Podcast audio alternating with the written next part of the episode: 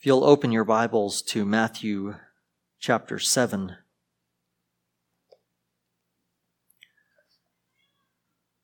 I'll be reading verses 7 through 11 in a moment. But first I wanted to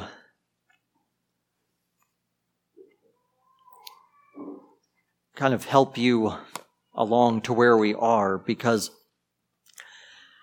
most of the time at the church here, you know that we just open up the next passage in the Bible and preach from there. And that's the best way to understand what God is doing and writing in His Word, is to understand how He has put thoughts together and reasoned and communicated them to us. So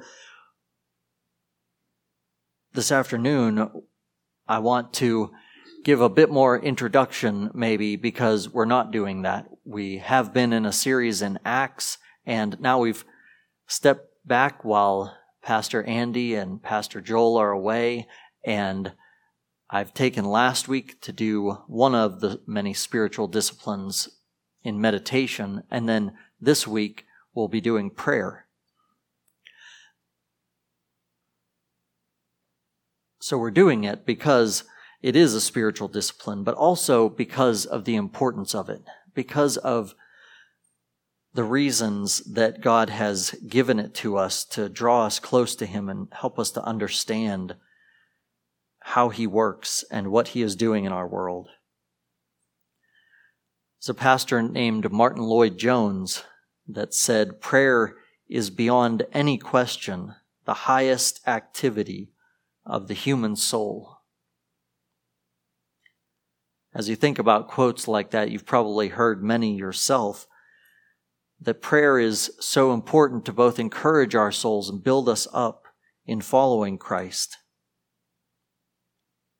Prayer throughout the Bible, as you read, is kind of the first fruits, the same way they used to bring the first fruits to the temple to show their faith and confidence in the coming harvest that was going to be bountiful.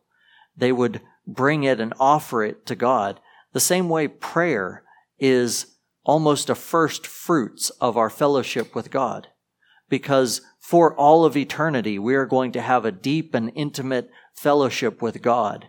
And right now we get to taste that in our prayers. We get to fellowship with God. We get to enjoy His presence. We get to understand Him. We get to cry out to Him. We get to even show our difficulties and the struggles of our heart to Him as we come in prayer.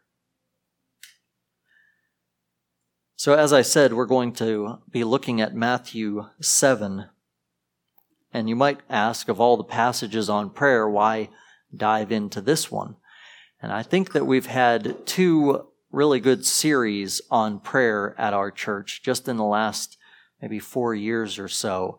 One Pastor Andy did as he went through Jesus's prayer in the Garden of Gethsemane.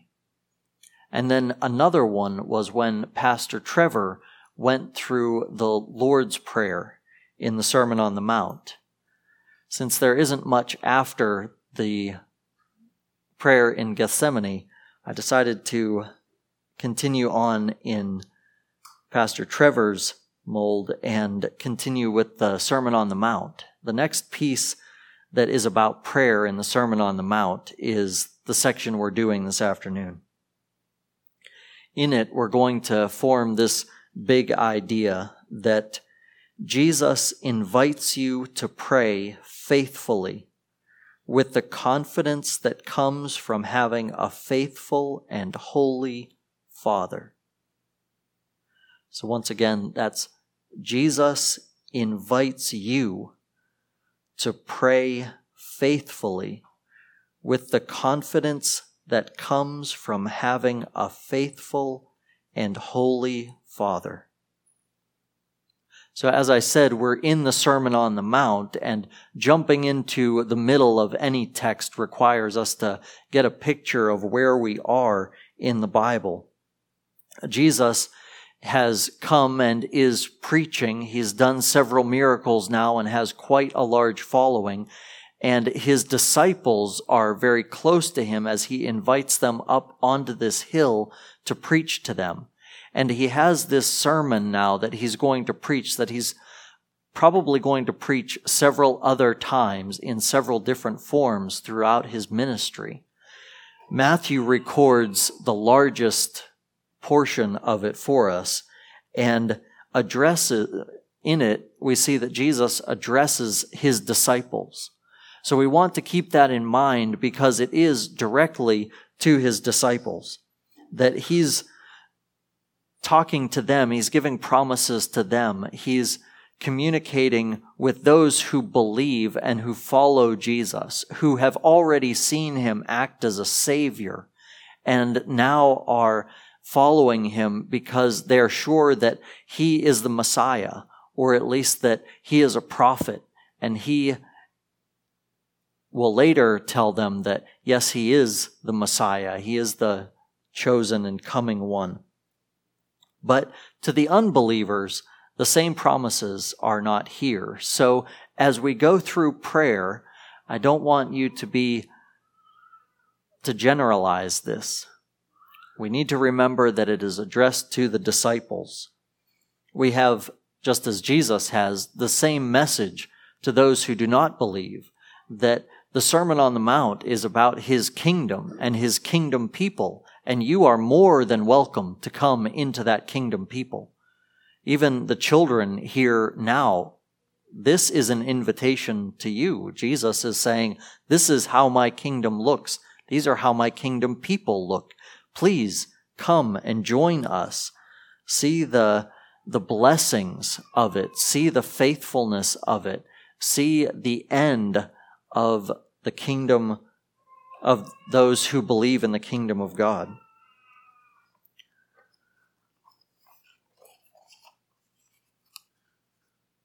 Jesus has already described in his Sermon on the Mount that the kingdom and its citizens are people who are blessed, people who are burdened to do right, who are diving into themselves and seeing how sin affects them deeply. And now in chapter 7, he starts describing what it means to be faithful. And in this third description of what it means to be faithful, he teaches us about earnest prayer in verses 7 through 11. So if you would, read with me Matthew chapter 7, verses 7 through 11. Ask, and it will be given to you. Seek, and you will find. Knock, and it will be opened to you. For everyone who asks receives, the one who seeks finds, and the one who knocks, it will be opened. Or which of you, if his son asks him for bread, will give him a stone? Or if he asks for a fish, will give him a serpent? If you then, who are evil, know how to give good gifts to your children, how much more will your heavenly Father give good things to those who ask him? Again, the big idea that we're aiming for and looking at in this sermon is Jesus invites you to pray faithfully with the confidence that comes from having a faithful and holy Father. In verse 7, you can see how Jesus is giving a command, but he's also giving an invitation along with the command, and then promises along with that.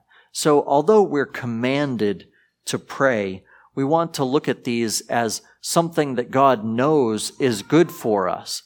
That's why he commands it. All his commands are for our benefit. So he is building us up here, but also it's an invitation from Jesus. He's asking us. He's telling us this is what God wants to do for you. This is where God wants you to be. He wants you to be in his presence. He wants you to be asking him questions. He wants you to be seeking after him and knocking so that he might open. In this invitation, first Jesus addresses it both the promises and the commandments to you, each one of you. He's telling us that there is an individual address here, that Jesus has something that is specifically for the believers, the disciples. And what is that promise that he has? It is that if you ask, knock, if you ask, seek, or knock, your heavenly Father will hear you and answer you. Jesus uses three different descriptions of prayer: the asking, seeking, and knocking. And we know this because verses 7 through 11, he comes back to the word ask as almost a summary of the other two, that the other two are supposed to give us understanding of the depth of our asking, our willingness to put effort into it, and to keep coming back to God with what is important to us and to him, that we might see his answers. They grow in effort. They even build on one another. As we apply these to our own lives, we need to remember that they are commands, that we are supposed to pray, that even as the Sermon on the Mount was taught, Jesus said, when you pray, pray like this. It was an expectation, a command and an expectation that you would pray. Also that you would pray faithfully. Asking, seeking, and knocking is not something that is frivolous or is temporary or can be done in a moment. Not that you can't pray quickly, but God wants us to be able and be eager to pray to him continually and deeply, to put effort into our prayers and to see him answer. You need to trust that God is commanding the type of prayer that will be helpful to you, prayer that requires effort and repetition. In verse 8, Jesus then starts to give us reasons for faithfully praying. Jesus gives us these reasons based on God's promises. And the first one is that this is not just a direct address to you, but this is the way that God treats all of his followers, all of his disciples. This is, in general, a promise to his people. The verse says,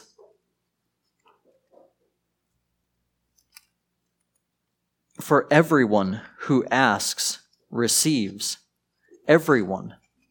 So again, to his disciples, we see this because Jesus moves from you to everyone. Elijah, as Keith read earlier, was one like us. He read from James chapter 5, 17 and 18, that Elijah had a like nature to ours. That passage again says, Elijah was a man with a nature like ours, and he prayed fervently that it might not rain, and for 3 years and 6 months it did not rain on the earth. Then he prayed again, and heaven gave rain, and the earth bore its fruit. Even though Elijah was a man like us, God gave him answers to these great prayers and promises that if he prayed them, the answers would come. So we look at how we are like Elijah, and God, again, is leveling the playing field, telling us that this is why he will answer us when we ask and seek and knock, is because these promises that God will answer have been given throughout history. And even to men like Elijah, who prayed with devotion, with faithfulness, he was commanded to pray, and then Elijah's God gave him the answer, and he prayed for 3.5 years that there would be no rain. Now, if you talk about prayer that required effort and required continual prayer, then it was Elijah's 3.5 years of praying to God that it wouldn't rain. Imagine how many times he had to go and Pray that it wouldn't rain today, that this cloud wouldn't have rain in it, that these clouds would pass over, that this storm wouldn't hit Israel, and on and on. And then at the end of 3.5 years, he prays again. And he even goes and tells Ahab first that he should go and eat because he hears rain coming. His confidence is so high that he's telling Ahab that it's almost like he can hear the rain right now. And then he goes away to pray, and he sends off his servant 7 times to look for a cloud as he keeps praying. He's confident, but yet he's putting a lot of effort into seeing when he's going to have an answered prayer. And then when he sees the cloud that's the size of a fist, well, when his servant sees it off in the distance and comes back and reports, Elijah knows that that's enough and says to Ahab, now you better go. Otherwise, it's going to rain so much that your chariot won't be able to make it through the town to get out of here and get to Jezreel. So Elijah, being a man of like nature with us, the same makeup that we have, is doing these things because God answers prayer, and he put in effort to pray as God told him and tells us to pray. In a few verses, we see another reason why everyone is put on the same playing field, how everything is level before God. When Jesus says, "You who are evil," we, as Jesus said, and remember, he is talking to his disciples. He says, you, being evil, know how to give good gifts. Being evil is addressed to us. Elijah, too, is included in that. So is Moses and Abraham, all the great people of history, all those who prayed great prayers, like Hannah that we heard earlier. All the great prayers of history are prayed by people who are put in this one camp that have the promises of God, and that's the only reason that they're heard. That is the only reason that their words reach the ears of God, is because God has made promises that his people will be heard and their prayers will be answered. So to apply this, we are like Elijah, all in need of invitation and promises of an answer. Also, we need intense and frequent prayer.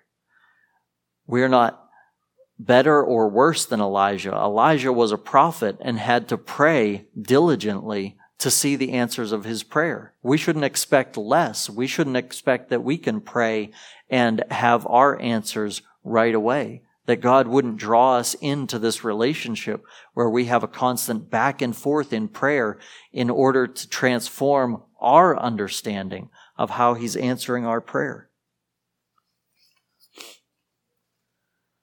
The next reason Jesus gives is that you, being evil, have a holy Father. There are 2 things that Jesus tells us having this holy Father when we are evil.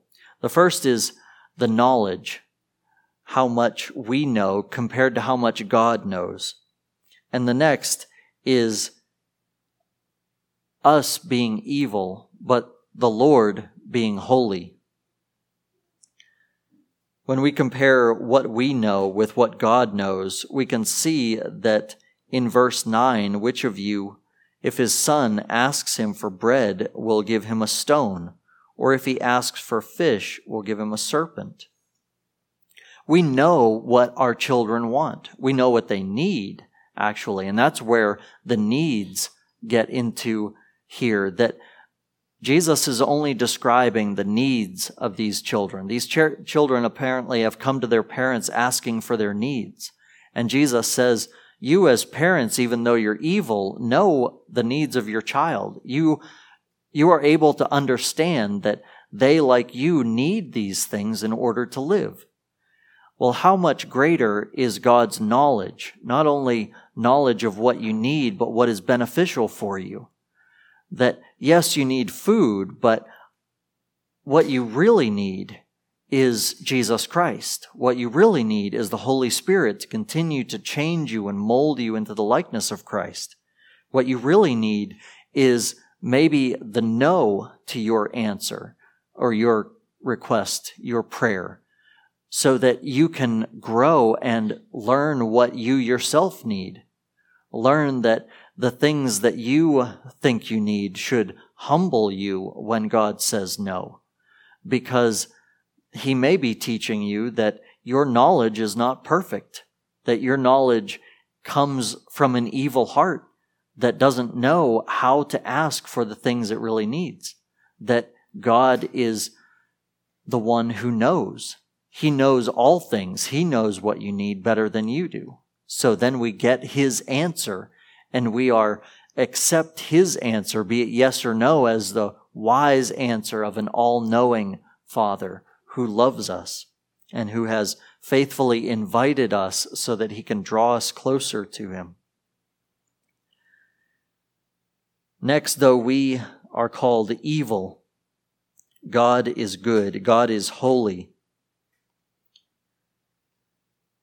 The children in Jesus' illustration ask for their needs and are given by their parents what is good for them, what is needed. If they need bread and they ask for bread, they are not given a stone. If they ask for fish, they are not given a serpent. Jesus says, you know how to give good gifts. Their needs and good gifts are put on the same level, that our needs are the good gifts of God. And also, it's clear that God knows what is good because He is holy. Knowing what is good, what is beneficial, what is helpful, and being holy are necessary. God needs to be perfect in order to know what is perfect, know how He can give good gifts. God's greater goodness will give us even more beneficial gifts than we can think of, than we can give to our children, than we could understand ourselves, because we don't have that ability to think in a good way, to think clearly of good. We have to depend on our Heavenly Father to reveal what is good, to show us what is good, to open His Word before us, to minister to us through His Holy Spirit, to teach us what's good, that we might, even by prayers answered and unanswered, to teach us that He is the Holy One. He is the one who is loving us by drawing us into prayer and answering and delaying and saying no. So the reasons for praying with effort and repetition are God's promises to all His children. Also, that God is faithful to keep His promise, and He is so because He is all-knowing, and even more, so much more than us, He is holy to give us what is good. Now, most of you have, being Christians, prayed quite a few prayers, and I pray that this will encourage you to pray many, many more. But you might even now be thinking of objections as you think about prayer. As you hear another sermon on prayer, you might think, well, yes, but this or that has happened to me. And I'm going to try to address some of those, because as we pray, we often run into things that cause us to stumble, cause us to mistrust, cause us to fail in continuing to pray with that effort and that persistence, that diligence that Jesus is helping us to understand as the way a faithful citizen of His kingdom acts. So if God knows all things and knows what we need, then why pray? Why pray at all? Well, we have several answers. Some of them are fairly straightforward, but sometimes it makes them no more easy to accept. But God does command it. He commands it because it is good for us, because it builds us up, because it helps us to be more like Jesus Christ. No one was more dependent on the Father as he lived his life than Jesus Christ. Also, God is sovereign over all things, which doesn't just mean the answer to the prayer, but also how you get the answer to the prayer. Somehow, God is working to mold us, mold our hearts to pray, to come to Him, and then He uses our own prayers in order to be part of the answer to that same prayer. That God is working all things together for His glory, right? He's working all things together for the good of those who love Him. So if He's working all these things, then He's working prayer as well. So we pray not just because God commands us, not just because He knows it's good for us and it is good for us, but because it is part of His plan on how He's going to get things done. So ultimately, how He's going to gain glory for the things that He does. God also uses prayer to humble us. Often, prayer is difficult and takes time and effort because we're supposed to be more humble on the other side of it. Often, even when we pray for small things, perhaps it's not even the small things that God's so concerned about. He's more concerned about your heart and how you are relating to Him. Are you humbly coming before Him? Will you be more humble the next time that you pray? Another objection might be, why do I have to pray many times before I have an answer? Shouldn't it be enough that God hears me one time, that He's able to know and remember all things for all eternity? Why should He need me to keep coming back to Him? What if we switch that around and imagine that God did answer quickly? What if you, every time you prayed, you got the answer right away? Do you think that you would grow very quickly in depending on Him? Would He turn into a genie that was basically just someone was around toward the side that you could call on? Yes, I know, okay, I got my answer. I'll continue on with my own life. But if I have to keep coming and putting effort, if I have to bow before Him, if I have to wait on Him, if I have to understand that He is the only one that can answer my prayer, then I'm a lot more humble. I'm a lot more dependent. I wait for the one who will give the good answer, the holy answer. Would you also learn to trust His timing? If you came to Him right away and He answered right away, would you learn to trust that His timing was good? Or as you prayed on and on for years, like Isaac, would you pray for 20 years? How great must his understanding of God's timing been when God finally answered his prayer and gave him a child? He would truly trust that God had a perfect sense of timing in his life. Another objection might be, why with effort? Why fervently? Again, if we receive our answer without effort, then what will happen? Won't you be more convinced that you didn't deserve it? If you put effort into it, that it wasn't a work that you had worked out for yourself? If you put a large amount of effort into it, are you then convinced that, well, of course I deserve it now? But if you keep putting effort into it and you're unsure of when that answer is coming, Won't you be convinced that I don't deserve this? I don't deserve to be answered. I'm not good enough. I haven't prayed enough. This is all by God's grace that I have an answer at all. And won't you value it more if it takes work? Won't you treasure it if you have to put effort into it? Won't you remember the answer more? Won't you remember to write it down in your journal? Won't you set up that stone of Ebenezer that reminds you that this was an answer by God because you prayed for so long and put so much effort that you knew in every way you were depending on God for the answer to your prayer? And won't you be more thankful the more effort and the more time you put into it? Won't it be a greater reason to praise God because He has finally answered your prayer that you have brought to Him over and over again?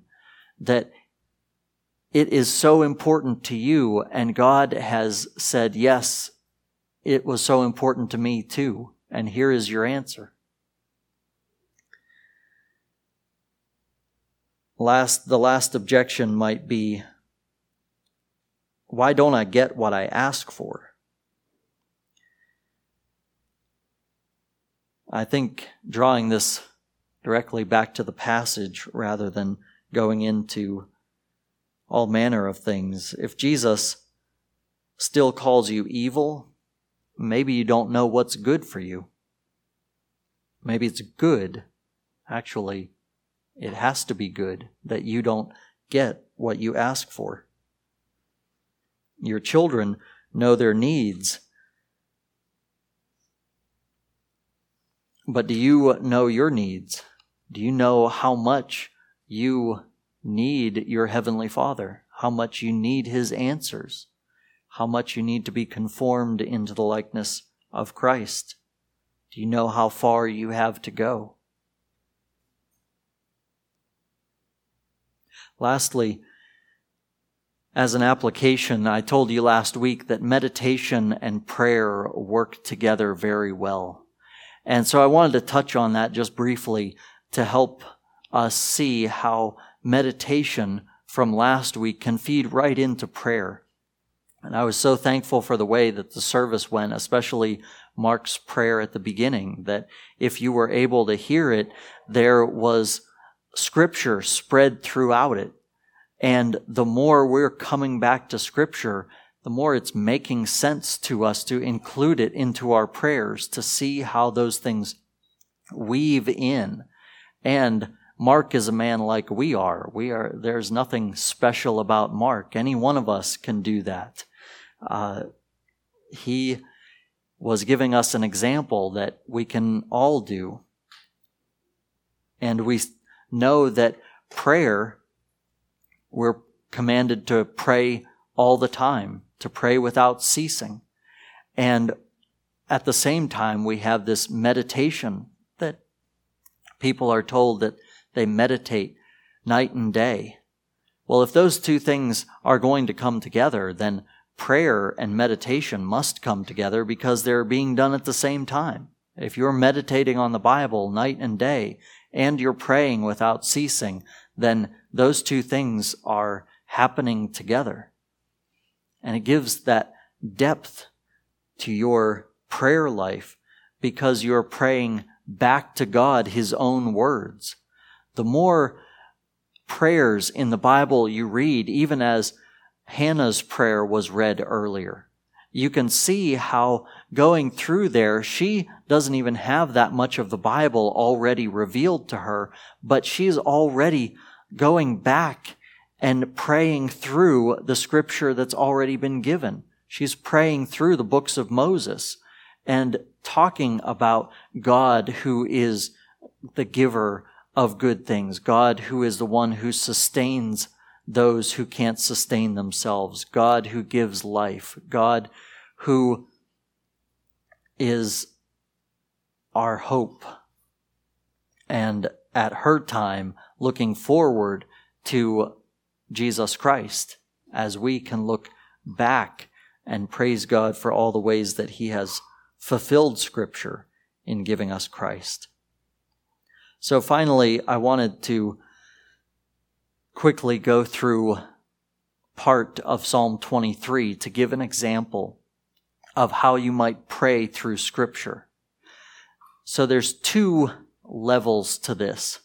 One is praying through exactly what the psalmist meant. And the other level is letting the Scripture speak to you so that you're reminded of what in your life is like what that Scripture is about. So, for instance, we might start out, "The Lord is my shepherd," and pray through that just as we meditated on it, stopping a few words at a time and saying, "The Lord," and just letting that be our address. O Lord, the one who is the sovereign creator, who holds the covenant, who has made and given a name to us that we might know who he is, the one who has revealed himself. That might just be our address to him. And then we might go on from there, "The Lord is my shepherd," and say, "Father, I know that you have sent your Son, Jesus Christ, to be my shepherd, and I praise you for that." And then, "I shall not want," that I have all the things I need, and you tell me in your word that I need to pray for only my daily bread, and so I pray for that now. But I also pray for those who don't have their daily bread. I pray for their highest need, that you be their shepherd. And I also pray that they would have no wants. I pray for those people who I helped this past week that were not able to meet their own needs. I pray that you would shepherd them, that you would give them and teach them that their true wants are fulfilled in Jesus Christ. You can go on with these things, knowing and memorizing just Psalm 23. You can pray for the lost as you ask God to be their shepherd. You can pray for those struggling with their faith or you see as losing their faith. You can pray, "Jesus, come back, be their shepherd." All of these things are ways to intermingle the meditation of God's word with prayer. And I encourage you to use that as you go through, and as you figure out things in the morning that you're going to meditate on for the day, turn those into prayers. Turn those into, how can I pray for my spouse? How can I pray for my children? Just using this one verse, just using this idea that I'm meditating on today. How can I pray? It will enrich your prayer life, because often we'll get stuck in a rut that we pray the same things about the same people and don't break out of those. It will give us more words and more ideas to pray about more things to the one who has given us his word so that he can fulfill it, so that he can keep it, so that he can encourage us by answering our prayers through it. And now, I'd like to pray for us as we close.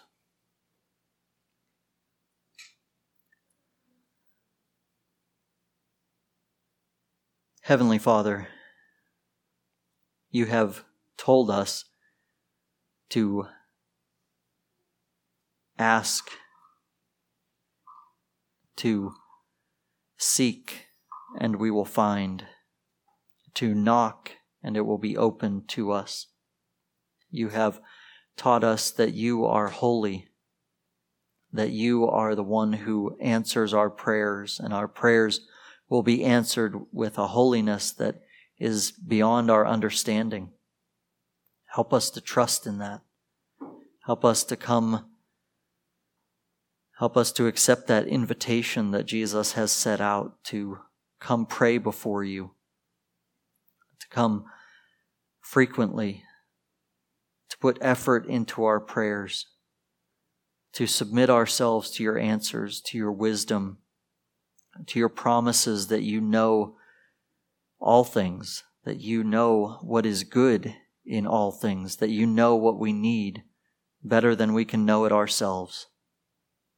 Father, we even now pray all of these, because your son Jesus has made us a part of your family and has invited us into your home.